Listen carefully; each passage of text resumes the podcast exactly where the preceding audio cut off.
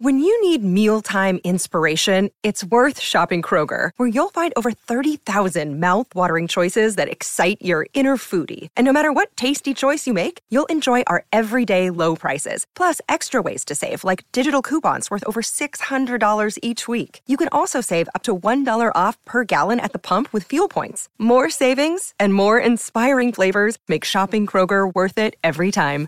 Kroger, fresh for everyone. Fuel restrictions apply. Palmerbet on the edge of the box. Oh, it's a straight up screamer! Download our app today and enjoy straight up screamers this FIFA World Cup with great odds, great promos, and same game multi at Palmerbet. Gamble responsibly. For gamblers' help, call 1 800 858 858. Time on with Sam Edmund.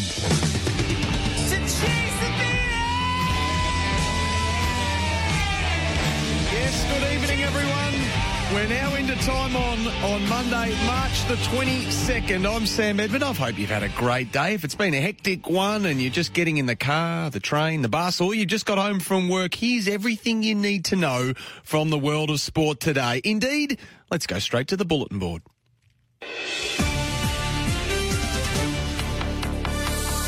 Well, what about Suns wonder kid Matt Rowell? He's undergoing scans on his left knee tonight after the Suns arrived back on the coast about an hour or so ago now. The club has ruled out an ACL injury without getting the scans back, of course, but a posterior cruciate ligament or medial collateral ligament damage is anticipated and expect a club announcement tomorrow. Elsewhere on the injury front, luckless Dockers defender Alex Pearce is expected to have suffered medial collateral ligament damage himself during Freo's loss to Melbourne at the MCG on Saturday. Jack Silvagni at Carlton has avoided sh- uh, surgery on a shoulder injury. He'll only be sidelined for the short term, while Nick Vlastuin remains an outside chance to play this weekend after hyperextending his knee in the same game. At North Melbourne, recruit Aidan Corr has a turf toe injury that the Roos will closely monitor this week, while scans have shown an AC joint injury to Sam Menegola at Geelong, and the Cats are in fact hopeful he can somehow get up to play this weekend. Speaking of getting up to play, this was a big announcement today. Sydney coach John Longmire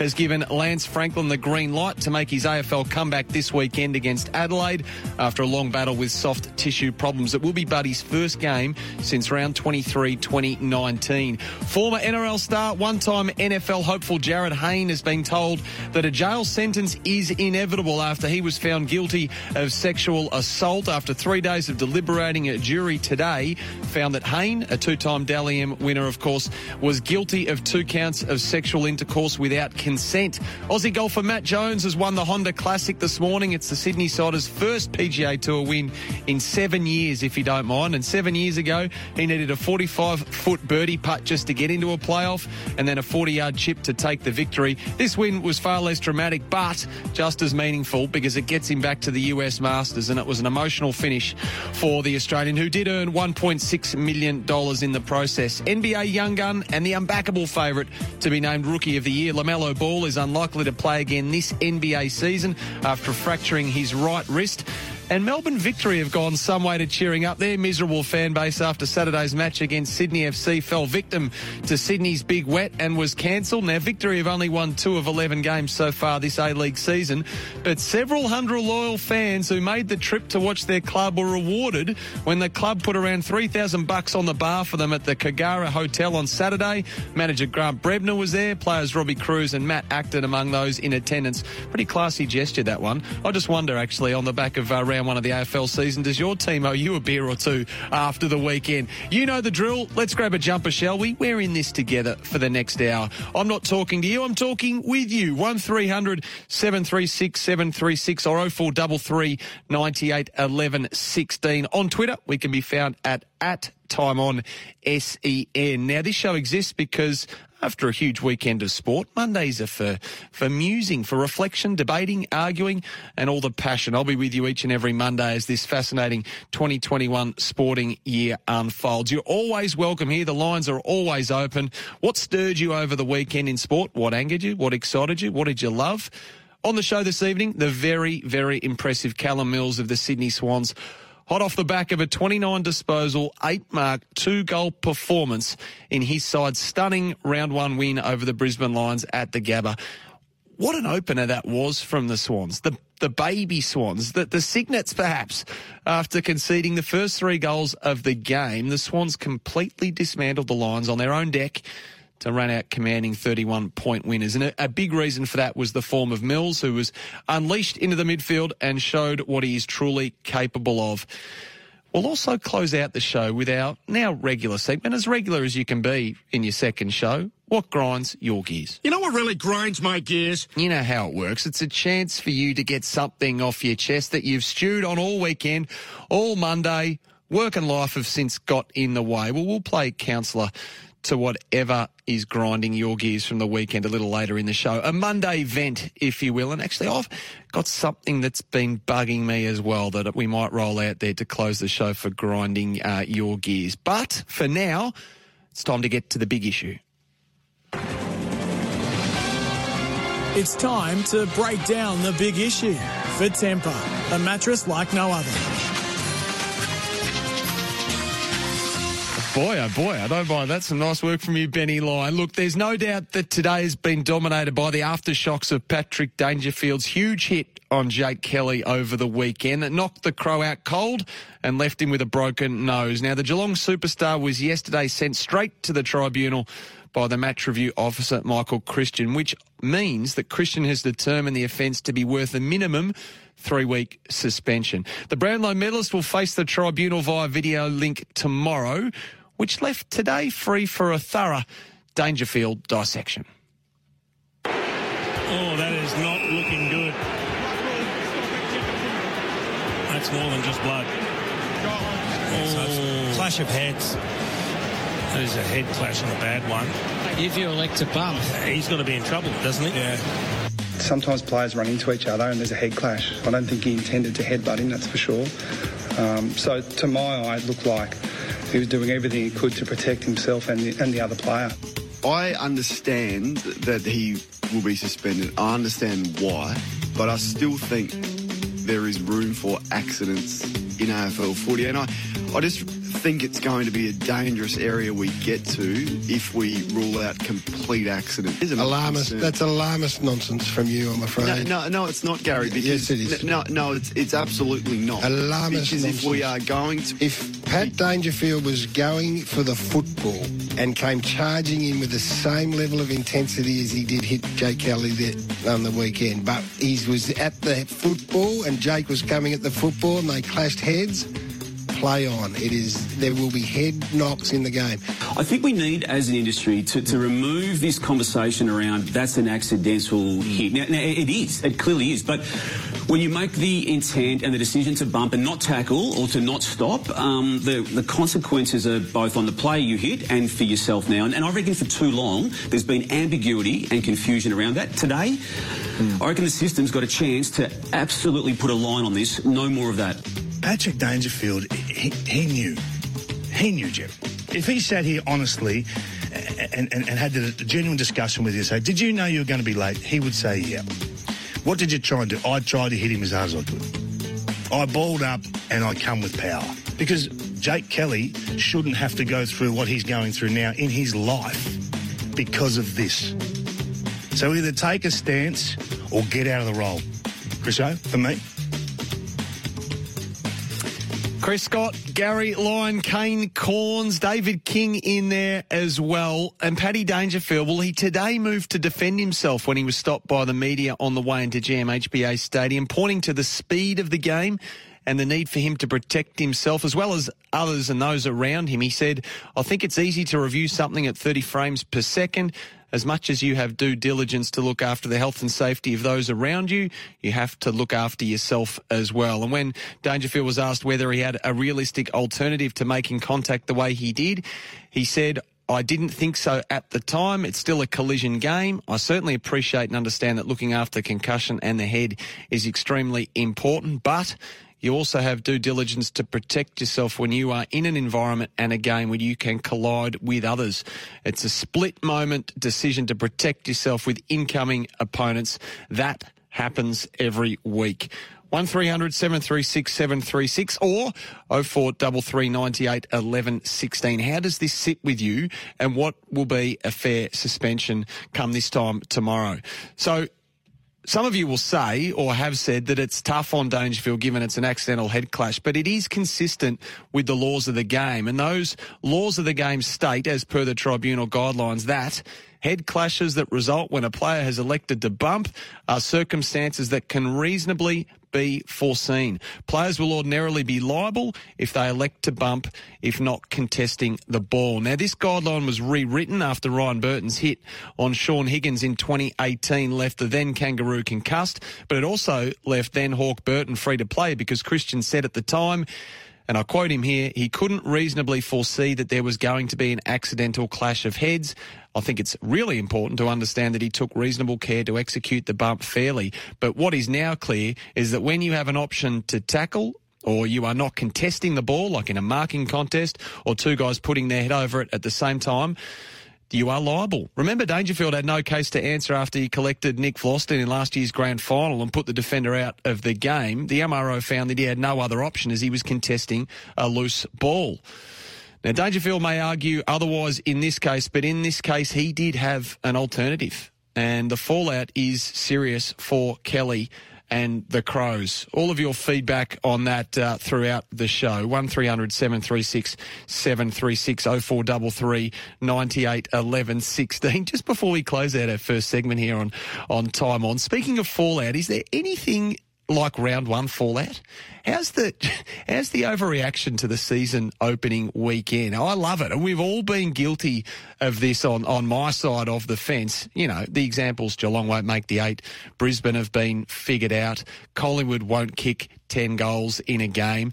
But how about this one from our good mate Kane Cornes on SEN SA this morning when it came to the Crows? Now, keep in mind, this is the same side that Kane only two weeks ago labelled the worst Adelaide outfit in 31 years. The most positive thing for Adelaide is look at their draw from here. Uh, we always said round one's going to be really difficult, but from round two to six, you got winnable games. So Sydney this week is a winnable game. You got Gold Coast the week after, absolutely at home. You would now expect to win that. Then you've got North Melbourne. Well, we saw North Melbourne yesterday. That that is a winnable game. Could the Crows be six and zero. Hey, we're jumping the gun here, but their next five games, I'm telling you, there's Fremantle again in round five. These are all winnable games. Kane Cornes there. You heard a little a little chuckle there, but I don't think that was said totally as a joke. I think Kane has drunk the Kool Aid after one game, if you don't mind. Some of your feedback off the text concerning Paddy Dangerfield. Firstly, everyone's missing the key point on this one. Dangerfield knew that by the time he made contact, the ball was going to be gone. Gee, that's a rough assessment. To me, that means the consequences are on him. Well, I agree with the latter point, but I'm not sure he was totally convinced that uh, the ball was going to be released. Uh, well, he says otherwise anyway. What grinds my gears is when coaches don't tag opposition star midfielders, especially when you give up a 40 point lead and a single player has 17 posies in a single quarter. Yeah, Dusty Martin came to mind on Thursday night as well. What's grinding my gears is the Tigers midfield don't get any recognition. The Tigers aren't just dusty. The Dogs, Port and Lions all get more love for their midfields. Bat deep, quality, etc., etc. Our mids do the job that allowed Dusty to go into the forward line. Um, yeah, and Kane Lambert can certainly take a bow for that. We'll play a little bit of grinds. Uh, what grinds your gears a little bit later on in the show? I've got one, as I say, that I'm pretty keen to go with uh, before we leave you at a seven o'clock. You're listening to Time On. Sam Edmund with you on Monday, March the 22nd. Plenty to get to in the rest of the show. We're going to have a chat to Callum Mills. What a superstar he was at the weekend. You know, he was one of six academy players out there on the Gabba, if you don't mind. The future is oh so bright at Sydney, and they're just about to add a gentleman by the name of Buddy Franklin into that lineup as well. Franklin and McDonald inside 50 has a pretty good ring to it, doesn't it? And I also want to talk to you about crowds at the weekend. What was going on with the crowds? A couple of games I want to raise with you. Melbourne and Fremantle, 21,000, really? North Melbourne and Port Adelaide, 13,000. I wouldn't mind exploring those two games in a little bit more detail as well when we come back on the other side of this short break right here on Time On. Don't go anywhere.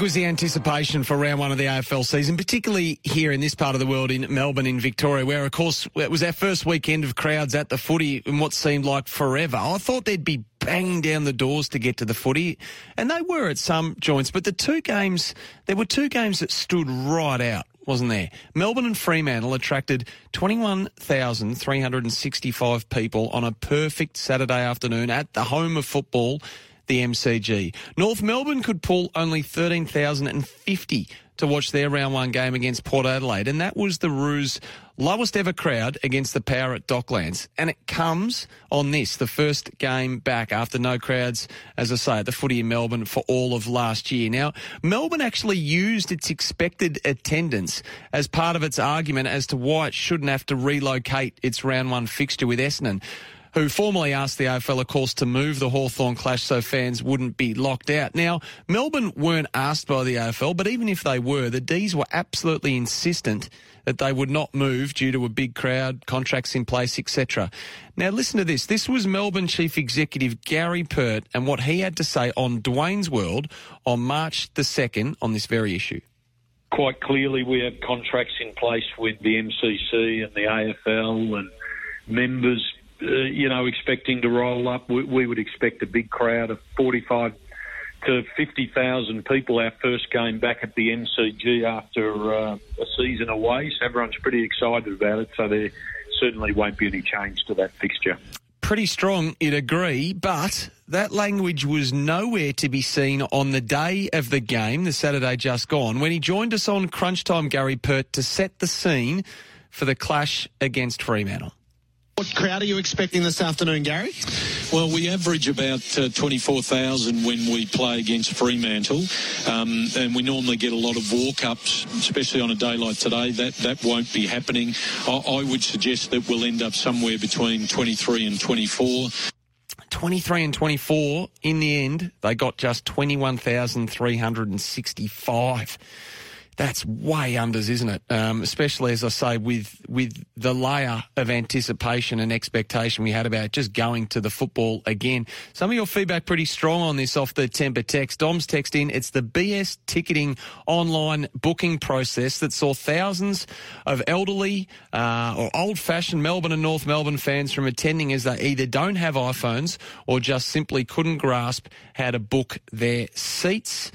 Um, because of the stupid ticket system is coming in off the text.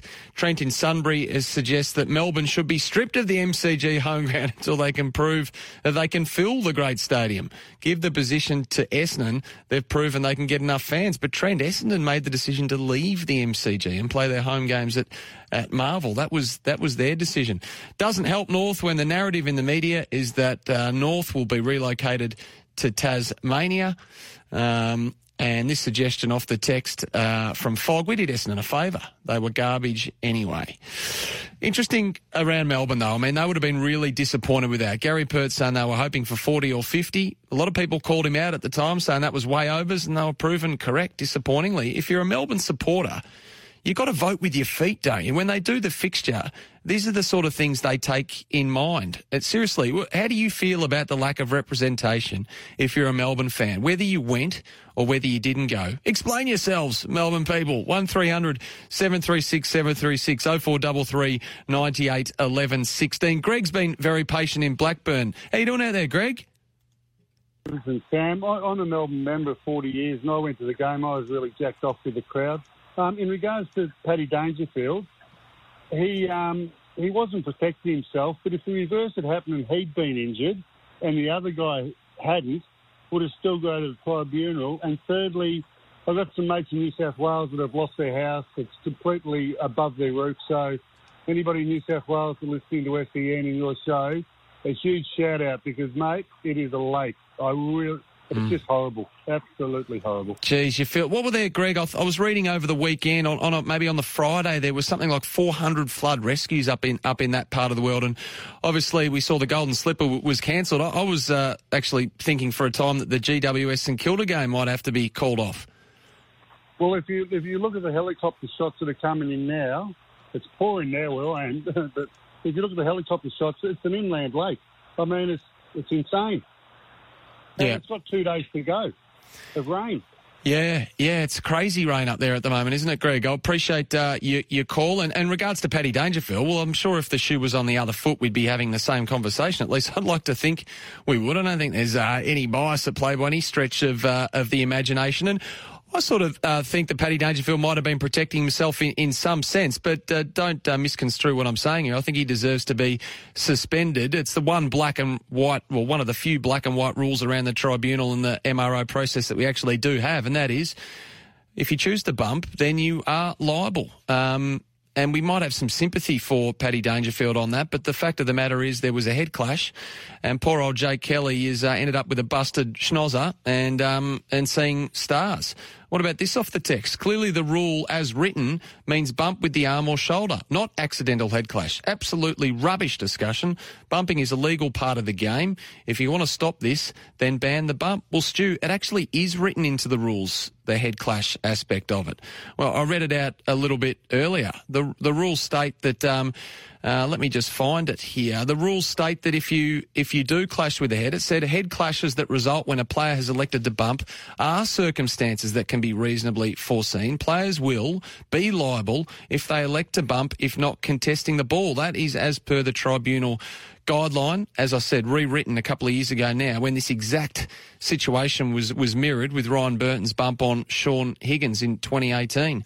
Um, Burton got off, there was outrage. The rule was rewritten. Now, if you choose to bump, the bump's not dead. You can bump. But just know that if you do bump, you run the risk of getting suspended if you get it wrong. Ashley has uh, rung in. How you doing, Ash? Yeah, not too bad, mate. Yourself? Uh, going all right, thanks.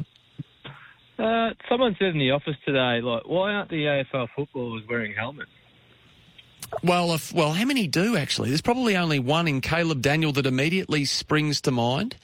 Uh, Uh, oh, and Ang- Melbourne, Angus uh, Brayshaw. Brayshaw. Yeah, that's Yeah. right. There's two. So, yeah, like the ones that actually wear the helmets are the ones that actually like need the um, helmets for their concussions that they've had. I think um, what's that bloke from St Kilda that was the full forward that had to wear one that just came back for Sydney?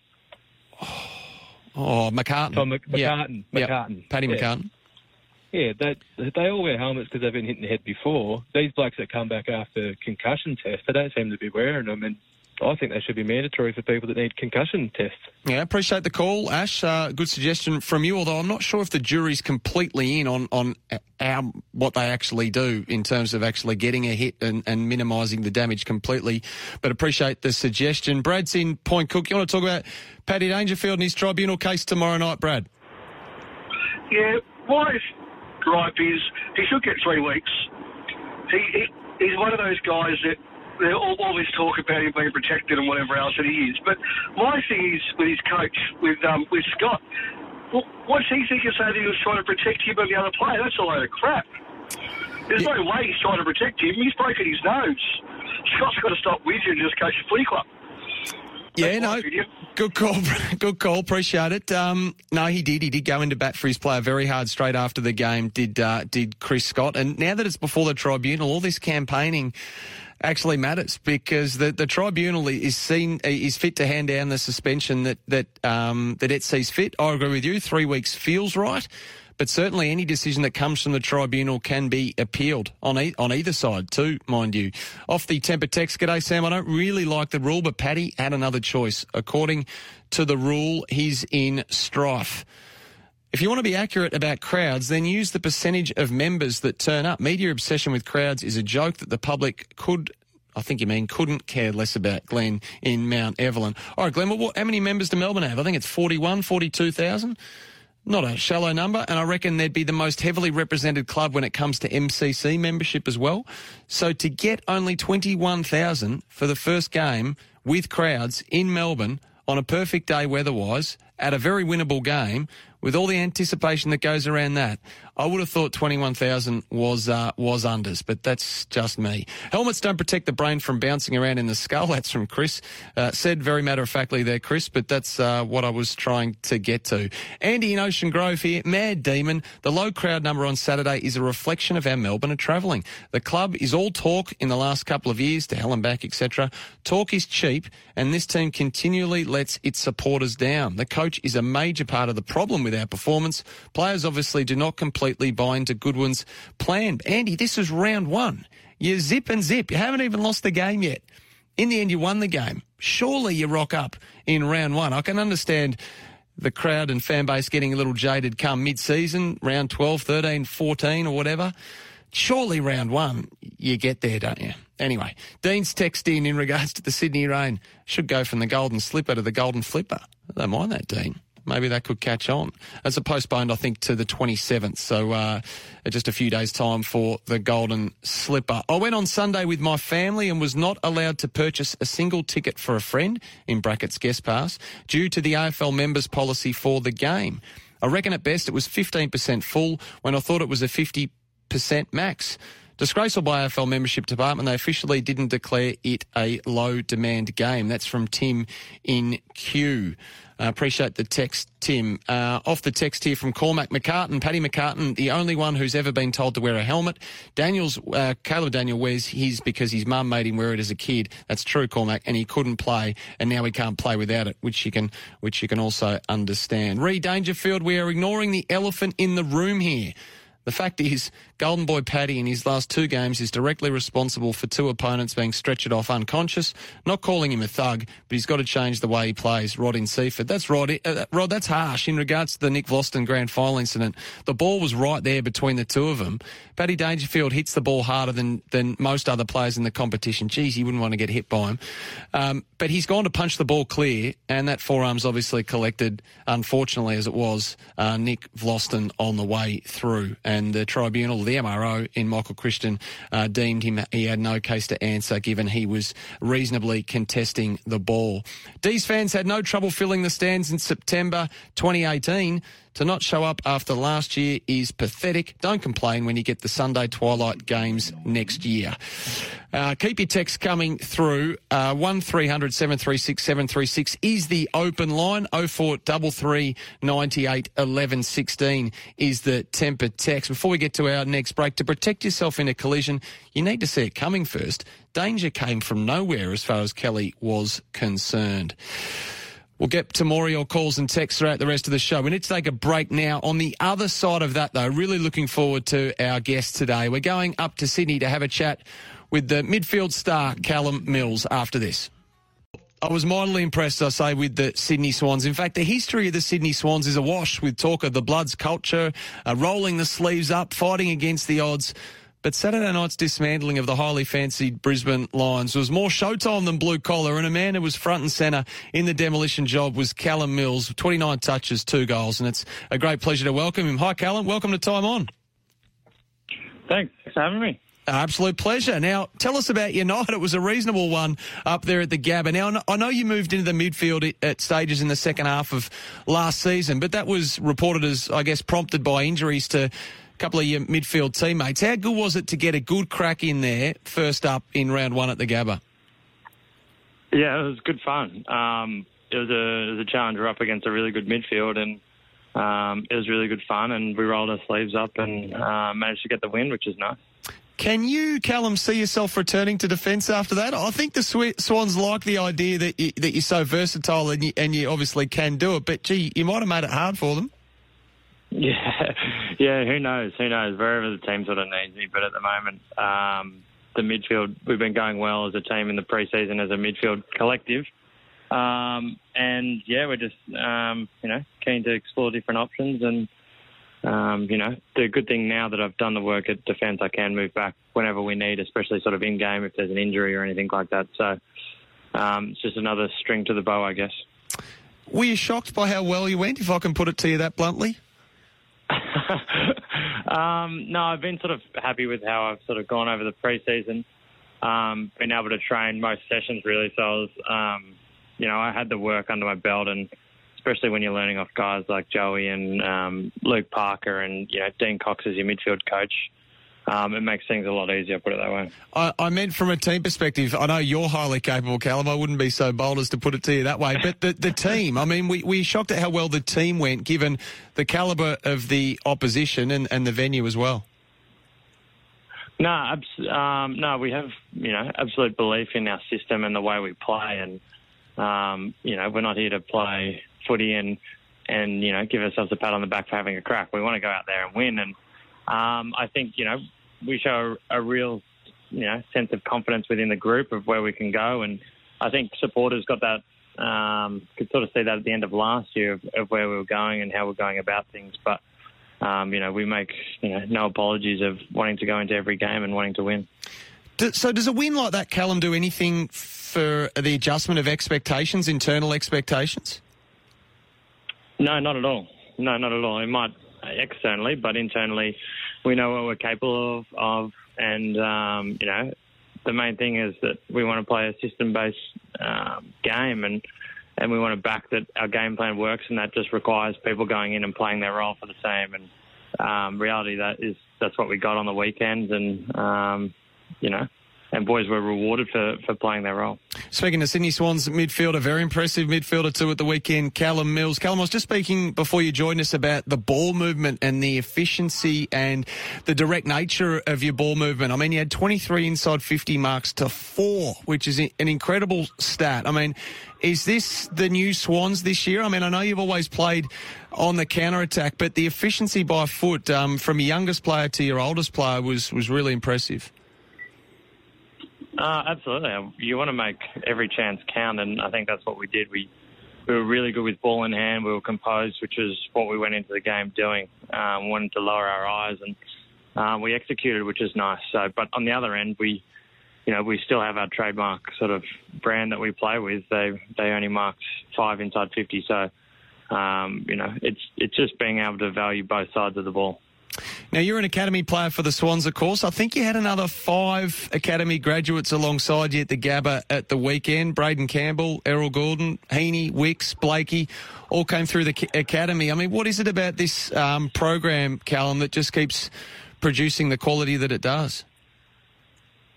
Uh, I think it's super important, you know, for anyone that's in New South Wales and understands how competitive – the sporting market is. It um, enables AFL to have a real footprint up here, and um, it's doing wonders not only for the blokes playing AFL, but even the quality now, if you see local football up here, is you know ten times better than what it was a couple of years ago. So um, I think you know people are just seeing the fruits of it in terms of um, players on the field playing for the Swans, but uh, there's a lot of grunt work that goes behind it. It's you know it's obviously extremely expensive to run as well. So um, I think the biggest thing is it's doing absolute wonders to the sport in New South Wales and Queensland. And he was your first pick in the draft late last year, but Logan McDonald, so three goals on debut, turned some heads in the preseason. What sort of early impression has he made with you, Callum?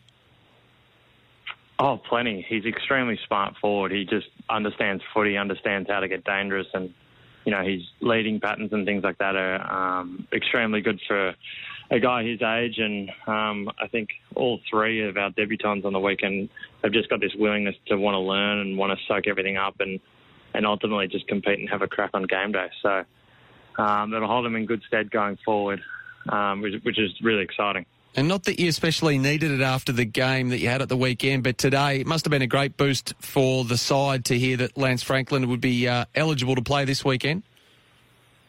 Yeah, definitely. We all sort of knew if he got through this week, he'd be sort of raring to go, and it'd be hard for to deny him. So um, we're really excited to play with Bud. He's an absolute superstar, and um, you know you want to get to the SCG to watch him play. So get there on Saturday. Hope he gets his car fixed though. Didn't he have car issues getting to that reserves game uh, at, at, the weekend? I don't know. Hopefully he gets his car sorted. Sure. I haven't. yeah, let's hope so. Um, I wanted to ask you about Tom Hickey as well. Sydney's his fourth club in his in, in a fourth different state. Uh, what an impression he made first up. I think he had nine clearances. What was it like riding shotgun with uh, with Tom Hickey? Oh, he's awesome. He's got so much experience. Um, he understands how a footy game works, and you know, he's been, as you said, he's been to a few clubs, so he's just brought that experience to us. And um, as well. He just has a crack on on game day, and you know I love playing with him on the weekend. He was super competitive and and gave us first use, which was awesome. So um, you know, hopefully we can sort of carry that momentum and create a bit of synergy with the midfield group going forward with, with Tom because he's been awesome. Now, your song, the Swan song, has shifted, obviously. A bit of a lyric change here from uh, While Her Loyal Sons Are Marching Onwards to Victory. It's now been changed to, obviously, While Our Loyal Swans Are Marching Onwards to Victory. And that change, obviously, has been made to reflect the entire club, the supporters, as, as well as society. But I was keen to know, Callum, who stuffed it up at the Gabba with the new lyric. yeah, it was. Um, it was one of the things that we talked about as well before we sang it. But I think a few got too excited and it just clicked back into old memories. But it's something that we're really keen on changing because it's an important part of um, not only who we are but the people that support us. So um, we're an inclusive club, and um, we'll make sure we get it right for round two. That's for sure. Well, if round one's any uh, sign of things to come, Callum, you'll have plenty of chances to practice it. Well done on a flying start to the season, both personally and collectively. Can't wait to watch Buddy run out for the first time in a year against the Crows this weekend as well. Well done, and thanks a lot for joining us. No worries. Thanks for having me. On SEN, your home of sport. Time on. You know what really grinds my gears? No! God, please, no! No! I just think somebody owes us an explanation, that's all. Are you too good for your home? Answer me! Okay, let's play a little grinds my gears. You know what grinds my gears? Where the hell is the banner? You can have your smoke in the player race when they run out, fire if you like, music between goals as it is at Marvel Stadium, but where's the big crepe paper? It's an institution. They tell us it's health and safety. It's a COVID issue. People on the ground, people in the players' race. It's not sounding like it's going to come back either.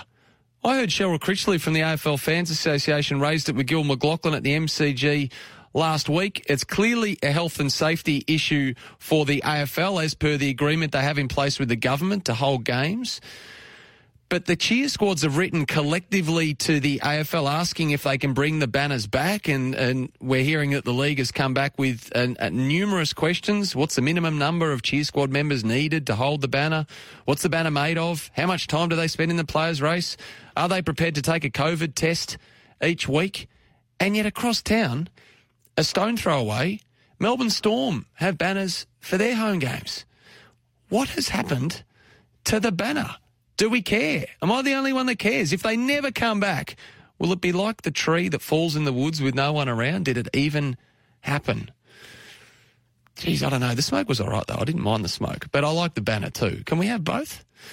Grinding my gears, Peter says, is the lack of footy cards at servos. Peter, you got to get in quick. You know you got to buy multiple packets at a time. You can't just go in there for a, a measly packet. You got to buy in bulk.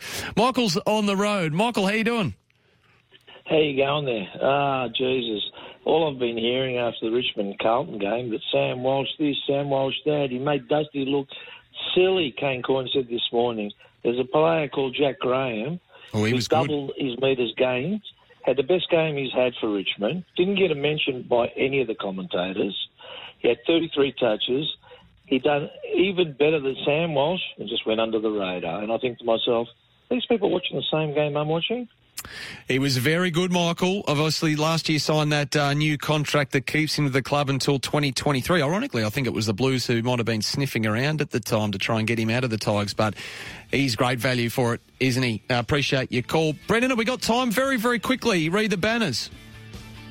Oh, yeah, just with the banners, if, if I can't have them, how come our mighty Tigers had so many people on the ground to unfurl the flag? Because they had um, every, every flag that's ever won um, with one to two participants. so over 40 people. I agree, Brendan. Bring back the banner, although that's a one off, obviously. The banners would be every week as we got used to them. But I appreciate you jumping on board the banners. Can we get them back, please? That's what uh, was grinding my gears this week. Thanks for your time this evening. You've been listening to Time On with Sam Edmund. We'll be back next Monday from 6 o'clock. Make sure you get involved. Have a fantastic week, and best of luck to your team for round two. Want to witness the world's biggest football game? Head to iCanWin.com.au, predict Australia's score with a crystal ball, and it could be you and a friend at the FIFA World Cup Qatar 2022 semi finals, all thanks to McDonald's. Maccas, together and loving it. TNCs apply.